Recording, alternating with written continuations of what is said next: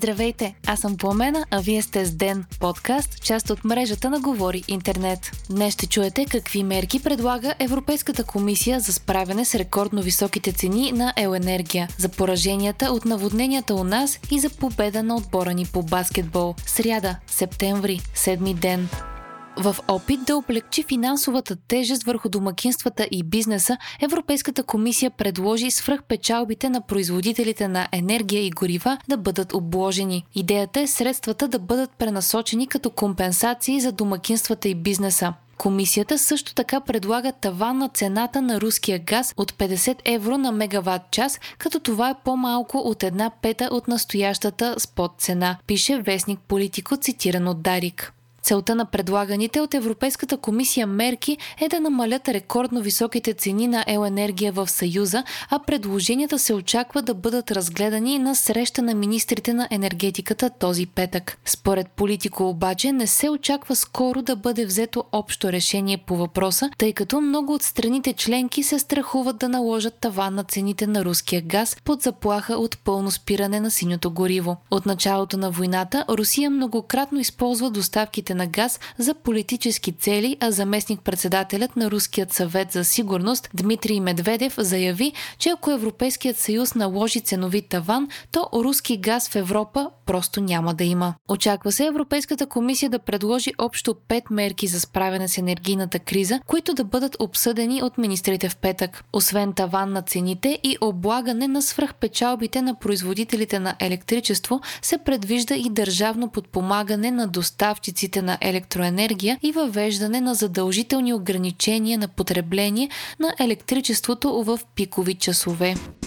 Според руският президент Владимир Путин, економическите санкции, които Европейският съюз налага и се готви да наложи на Русия, са заплаха за целия свят, пише BBC. Путин също твърди, че Москва не е изгубила нищо в следствие на санкциите и няма да изгуби нищо, докато доверието в долара, еврото и паунда спада. Президентът на Русия е засегнал и горещата тема за износа на украинско зърно, като е обвинил Запада, че лишава по-бедните страни от зърно. Припомняме, че много пристанища в Украина бяха блокирани от руски сили, което не позволяваше на танкерите, превозващи зърно, да напуснат страната и заплашваше да предизвика продоволствена криза. След сключване на сделка, спонсорирана от ООН, блокадите в три украински пристанища са вдигнати и постепенно доставките на зърно са възобновени. Сега Путин е казал, че може да предложи на турският президент Ердоган дестинациите, до които стига зърното от Украина да бъдат ограничавани. Турция играе роля на разпределителна станция на зърното, идващо от Украина. Държавата ще подпомогне пострадалите от наводненията в Карловско с финансови средства, осигуряване на строителни материали и временни жилища за хората, чието домове са разрушени. Това стана ясно от думите на служебният министр-председател Гълъб Донев. Припомняме, че в петък проливни дъждове предизвикаха бедствие в Сопот. Христо Ганово, Богдан, Каравелово, Иганово, Бойнягово, Слатина и Трилисник. Населените места останаха без токи вода, бяха разрушени 7 моста, стотици къщи и инфраструктура, а десетки хора бяха евакуирани. Щетите са за над 60 милиона лева, като са пострадали повече от 340 къщи, а близо 400 семейства имат нужда от помощ. Това заяви кметът на Карлово Емил Кабайванов. По негови думи, реките в региона са редовно почиствани и причината за бедствието не е в замърсяването им. Служебният премиер и служебният министр на земеделието са обсъдили и дали изсичането на гората не е допринесло за огромните поражения. Според тях сечта не е безразборна, нито е в нарушение. Ще бъде извършена проверка и за скъсаната дига, като според Донев има и човешки фактор в цялата ситуация.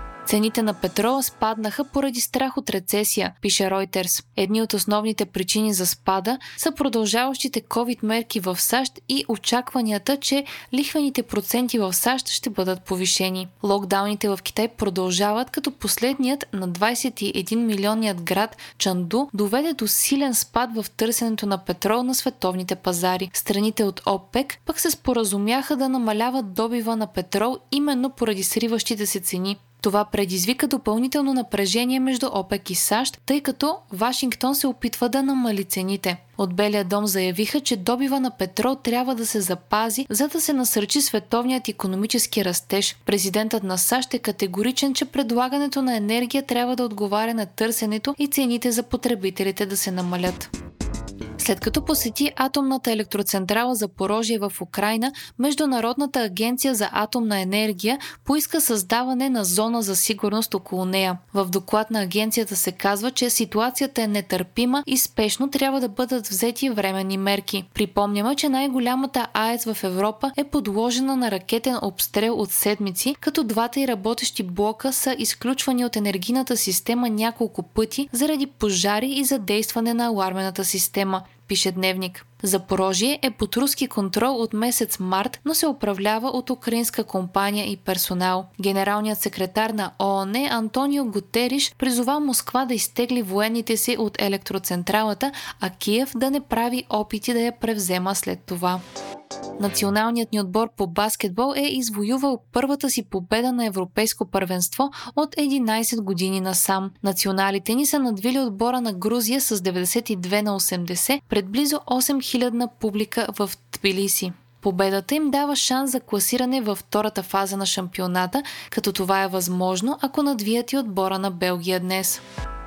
Вие слушахте подкаста Ден, част от мрежата на Говори Интернет. Епизода подготвих аз, Пламена Крумова Петкова, а аудиомонтажа направи Антон Велев. Ден е независима медия и можете да ни помогнете, като станете наш патрон в patreon.com Говори Интернет и изберете опцията Денник. Не изпускайте епизод на Ден, абонирайте се в Spotify, Apple iTunes или някое от другите подкаст приложения, които използвате.